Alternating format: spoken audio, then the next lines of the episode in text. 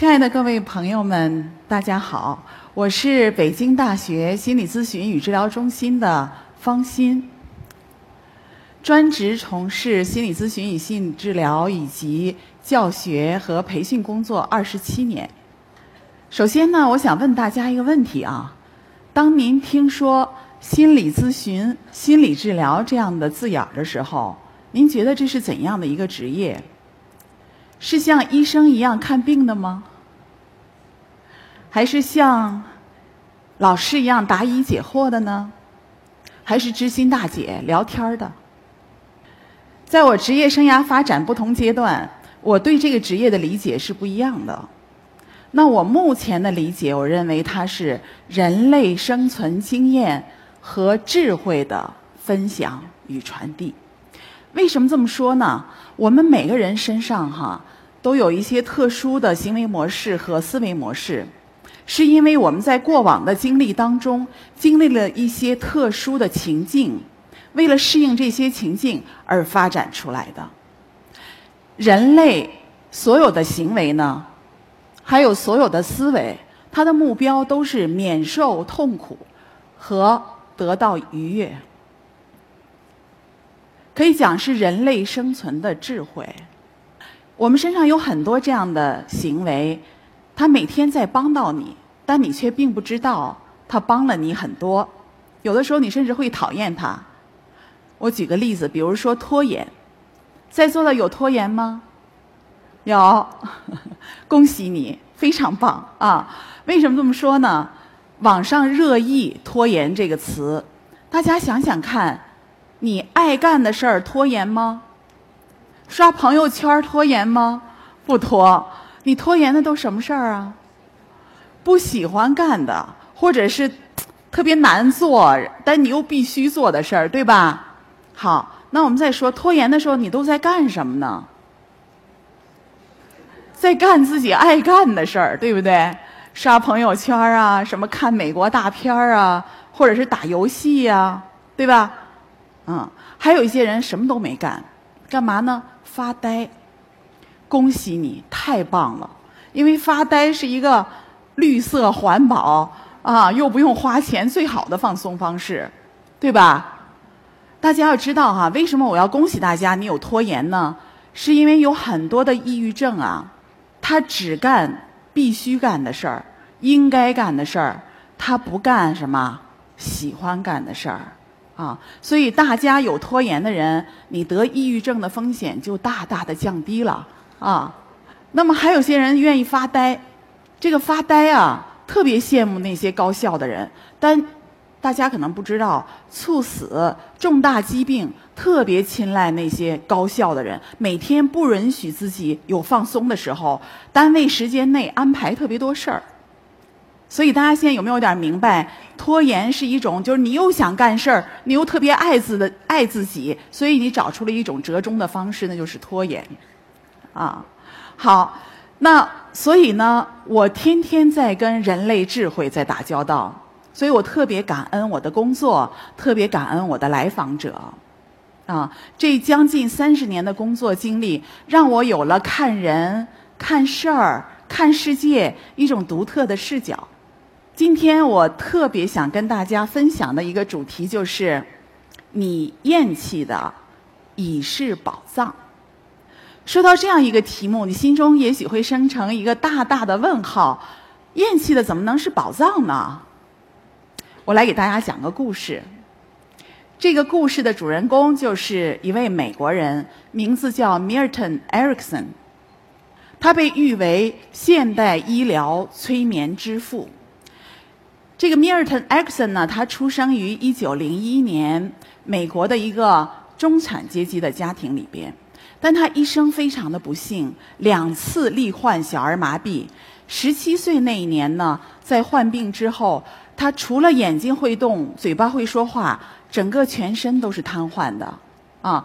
除此之外呢，他还有这个天生的这种色盲啊。后来随着小儿麻痹后遗症的这个肌肉的萎缩，他出现了复视的现象。在听觉方面呢，他有音盲啊，然后后边也是随着肌肉的萎缩，因为它脊椎变形嘛，压迫神经，听力方面也受损，而且他整个身体哈一直就是被疼痛伴随着，就是这样一个不幸的人呢，他各个感觉到好像都不太好使。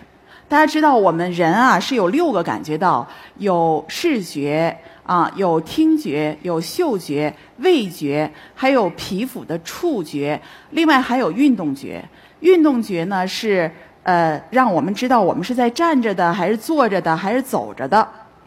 我们人类就是通过这6个感觉到感知这个世界的。各位每天顺畅的用着这6个感觉到，但我们从来也没感谢过这些器官，对吗？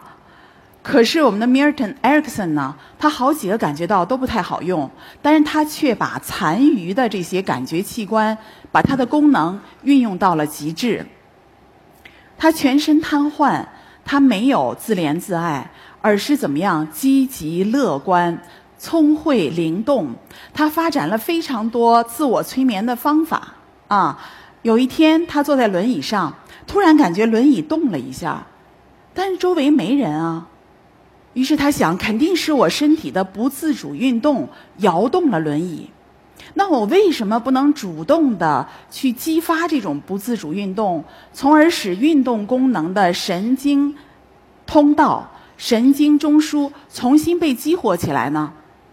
于是呢，他就反复的给自己做自我催眠，让自己注意力高度集中，全神贯注，去回想之前他运动功能还可以的时候，整个身体是什么样的感觉。他反复去加强这种感觉，最后真的是身体的运动功能得到了一定程度的恢复。我们现在说，他运用的是真实感觉到的记忆这样一个技术，啊。这个真实感觉到的记忆呢，它和想象是不一样的。如果这2种状态，你给它皮温、皮电、什么肌电这些电生理，你给它做监测的话，2个指标是不一样的。就这样，这位大神哈，这位大神不断地给自己做自我催眠，最后不仅站了起来，而且还能拄着拐杖走路，而且还居然学会了骑自行车。他还完成了美国的医学院从本科到硕士一直到博士学位的学习。他个人生活也非常美满，他结了婚，生了6个孩子，有至少26个孙辈儿。为什么说至少？因为有些文献当中提到他第26个孙辈儿怎么着怎么着啊。他的这个职业生涯方面呢，也硕果累累。他建立了美国临床催眠学会，而且是任第一任的这个主席。他创办了美国临床催眠的期刊，而且担任编辑，一担任就10几年。他被誉为现代临床催眠之父啊。他呢，使得催眠不再是严肃学术殿堂中的小丑。那大家想想看，他整个的一生啊，他最后活到79岁，1980年才去世。我们回想他的一生，他有一种选择，就是躺在自己的身体残障上自怜自爱，但他没有这样做。他剩余的感觉到，他把他的功能发挥到极致。他身体不断的有很多的疼痛，他发展了非常多疼痛管理的技术啊，而且他有大量的时间，因为他瘫痪呀，他功能受损，运动功能受损，所以他有大量的时间陷入独立的思考，思考人生，思考人性。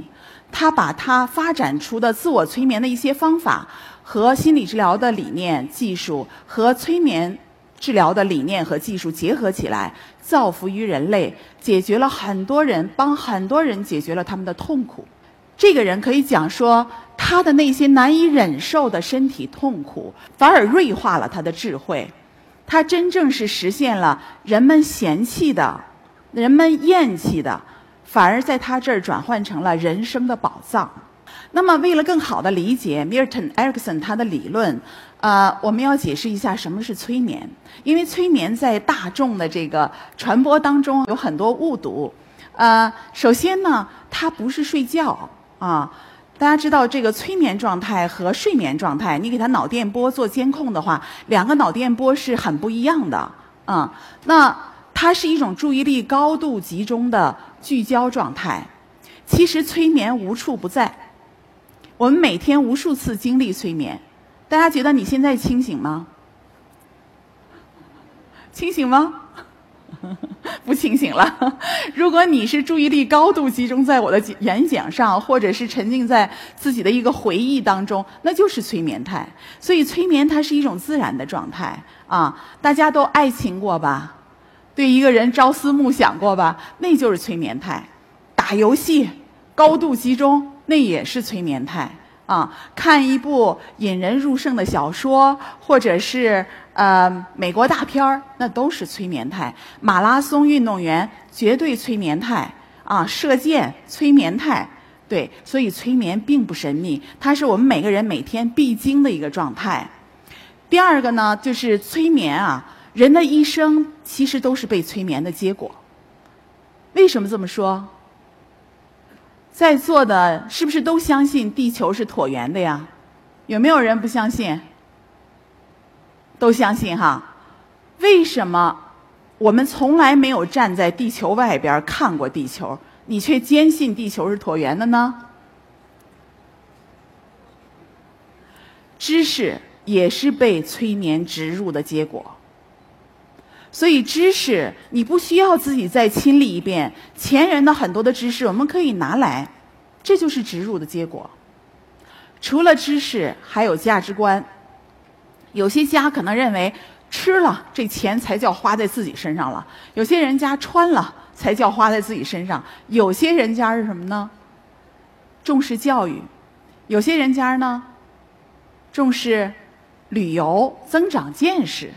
所以不同的家庭它的价值观是不一样的，你植根于什么样的价值观，你就会受什么样的价值观的影响啊。所以价值观也是催眠植入的这样一个结果。还有什么呢？还有自我概念，还有你的行为模式。比如说有些家的爸爸可能说真是我懂事儿的好女儿，你就会怎么样？你自我概念当中就会觉得我是一个懂事儿的人啊。然后呢，你的行为模式上会表现为什么呢？懂事儿，善解人意，别太任性。所以你在家是懂事的好女儿，在单位是懂事的好员工，在学校是懂事的好学生，懂事一直会伴随你，啊。那么还有一些人呢，有一些我觉得比较愚蠢的妈妈会暗示自己孩子：“你怎么那么笨？你怎么那么笨？”这孩子其实可能也没那么笨，但是他就觉得我是笨的，哈。所以自我概念还有这个行为模式都有可能是催眠植入的结果。那很多人呢对催眠的概念哈，它是来源于舞台表演式催眠，比如说什么给鸡催眠呀、什么这个搭人桥啊，这个是舞台表演式催眠的标配啊。我们所从事的是叫专业性的服务，是叫临床催眠啊。好的，那 Milton Erickson 呢，他发展了非常多的催眠治疗的技术和新颖的催眠治疗的哲学理念。那我们来讲一下，就是刚才大家已经比较熟悉的这个真实感觉到记忆这个技术，我们仅以这一个技术来说明一下它在各行各业的应用啊。首先，今天奥运会开幕了，对吧？我们的催眠项目当中有很多老师是世界各地催眠协会的主席，其中有很多催眠的培训老师呢是给奥运冠军做心理训练的啊，有德国的，包括南非的刀锋战士，他的心理训练师是南非催眠协会的主席，他最近在给南非的一个游泳健将在做心理训练。这游泳健将在某一次比赛当中已经超过了美国的游泳健将，叫菲尔普斯，大家可能都知道哈。那这次我们也拭目以待，看一看这一次的这个比赛结果怎样。那除了用在体育竞技上，这个技术还可以用在心理治疗上，比如说有些人当众发言、演讲紧张啊，那么我们就可以让他回忆在某些场合下他演讲非常成功的那些经历，然后他整个身体的觉是怎样的，和未来要演讲的场景多次建立条件反射，给他做心理训练。那等到他未来在演讲的场景下，他就可以做得非常好。这个技术还可以用在教育，比如高考焦虑，比如说我们教育的这个领域呢，很多沟通的方式我觉得是有点落后了。我们把它叫直接明示。什么叫直接明示？孩子，你要好好学习。这引起孩子们非常多的反感啊。而催眠呢，它有很多的隐喻、暗示、象征、弱化的直接暗示、间接暗示，比如讲讲日月星辰，讲讲小马过河，讲讲小猫钓鱼，哎，就可以把这些优秀的心理品质输送到孩子们的心田啊。除了用在医疗教育，还医疗方面，对了，医疗方面我还忘了一些，比如说最近就是由于压力啊、污染等很多原因，有很多人不孕不育。啊，心理压力呢也会造成不育的啊，不孕不育。那么催眠也可以在这方面起作用，包括器官移植之后如何欢迎这个新器官的到来，让它更好的为主人服务啊。有些人对麻药不敏感，那么可以给这些人做催眠，在催眠的状态下进行这个眼科的手术、牙科的手术，这些都是有很多的先例的啊。好的，那么还可以用在哪？公安司法，比如审讯的时候，六个感觉到，啪，把这个犯罪嫌疑人就引到那个凶杀现场，然后他会出现生理反应的啊，这个也可以帮助这个破案哈。那么目击证人，曾经我的一个学生哈接待一位目击证人，他只记得凶手开的这个汽车后四位号码，第一位忘了。那在催眠状态下，把这个号码催出来了，而且还破了案啊！这个就发生在某省啊，所以催眠无处不在，催眠可以用在各行各业。我们所说的是专业性的临床催眠啊。那么 Milton Erickson 呢，除了发展了技术，他还发展了很多的治疗的这个哲学、治疗的理念，比如说。第一个我觉得非常重要的就是以往的心理治疗呢，认为这个是病态的，我要把你治成正常的，而埃里克森不这么认为啊，他颠覆了以往心理治疗的方法，他认为每个生命都是灿烂的，治疗应该着眼于生活的适应，而不是错误的纠正。什么意思？每个人身上都或多或少有点小毛病，但是你只要很好的活在世上就可以了，不一定非得治的大家都一样啊。比如说，这个世界并不是只有参天大树才有资格活在这个世上，对吗？啊，鲜花和牛粪也是各有各的功能，有的时候你可能要鲜花没用，但是牛粪却有用啊，各有各的功能。而在沙漠里，参天大树早就死了，根本活不成啊！沙漠里是什么？荆棘啊、灌木啊，才能活下去，而且它能够抓住沙子、抓住水分，不让沙漠扩大啊！所以，荆棘、灌木不要羡慕参天大树，各有各的用途。那么听到这儿呢，哈，大家可能会有一个念头，就是说。那如何完成厌弃的到宝藏的转换呢？ Milton Erickson 呢，实际上已经给了我们答案，它就是 utilization， 翻译成中文利而用之。Milton Erickson 认为，我们每个人独特的行为模式和思维模式，它即使是怪癖，还有你的一些习惯，都是你的资源，都可以加以利而用之，来带给你转变，带给你改变，让我们更好的活在世上，啊！为了更好的理解这句话，我来给大家讲两个故事。第一个故事我把它叫卖圣经的故事，啊，国外的教会里边通过卖圣经来筹款，这个销售经理就发现，哎，这个销售人员卖的又快又多。我一定要把这个经验给问过来啊，然后好告诉其他销售人员，他们也卖得又快又好。当问到这个人的时候，这个人呢是个口吃啊，这人经理还想他口吃这么厉害，怎么还能卖得又快又好呢？啊，等问到他的时候，这人就说。我也没什么，就敲人家门，然后说你是想买一本啊，还是想听我念？所以基本上就都买了一本啊，好，所以这叫。厌弃的已是宝藏，啊！再讲一个故事，一个面瘫女孩的故事。这位女孩呢，她是我们北大心理学系一位非常优秀、漂亮、能干的女孩，我很喜欢她啊。那么那一年是她的毕业季，她马上要研究生毕业。大家知道大学硕士的毕业季什么状态吗？每天忙的要找被试，要论文设计、写论文啊，然后还另外一方面还要找工作，你还要面试，面试完了以后要干嘛呢？要去实习，所以他把自己搞得焦头烂额，免疫系统能低下了，然后就得了这个面神经麻痹了哈。他那天呢给我发一短信说：“方老师啊，我有一个困难，你能不能见见我？”然后跟他约了时间，等我一开门。我一下就进入了催眠态，这是怎么回事儿？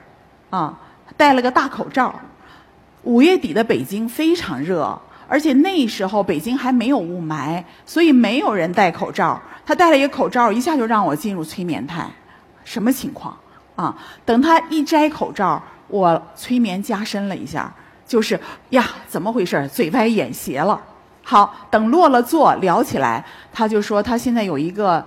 难题就是他要代表北京队参加中央电视台举办的中国大学生职业生涯发展大赛。那么很多人就会劝他说：“你这个嘴歪眼斜的啊，说话也说不利落，那说话利落的、漂亮的都选不上，你算了吧。”但是这位女孩子哈，非常的积极。她说：“我一定要参加，因为这个是我大学期间最后。”一个机会展现自己了，我想我一定要帮他啊！这时候冲到我脑海当中的第一个词就是什么？利而用之，资源取向，如何把面瘫当成资源？我就跟他说，我不知道有几百大学生去参赛，肯定有比你高的、比你漂亮的、比你说话利落的，但没有一个人。有面神经麻痹的，所以评委会一下子就记住你，啊！我建议他说，你准备一些你的大美照 ，PPT 上放你大美照，你就戴着这口罩上场，因为这时候我想起来，我第一眼看他戴口罩时候的那个被催眠的那个感觉，啊！评委一看这么漂亮，怎么嘴歪眼斜的还戴大口罩，什么情况？他会马上就被你吸引住，啊！这时候呢，你在紧扣大赛主题，就是你就说我各位评委肯定特别奇怪，为什么我这个样子还来参赛？我就是想用我实际行动来证明什么是大学生职业精神。大家知道哈，很多学生啊太注重外表了啊，女孩子花几千几万去美容。男孩子花几千去买西装，但是真正在一个人职业发展过程当中，什么东西重要？职业精神和职业态度，啊。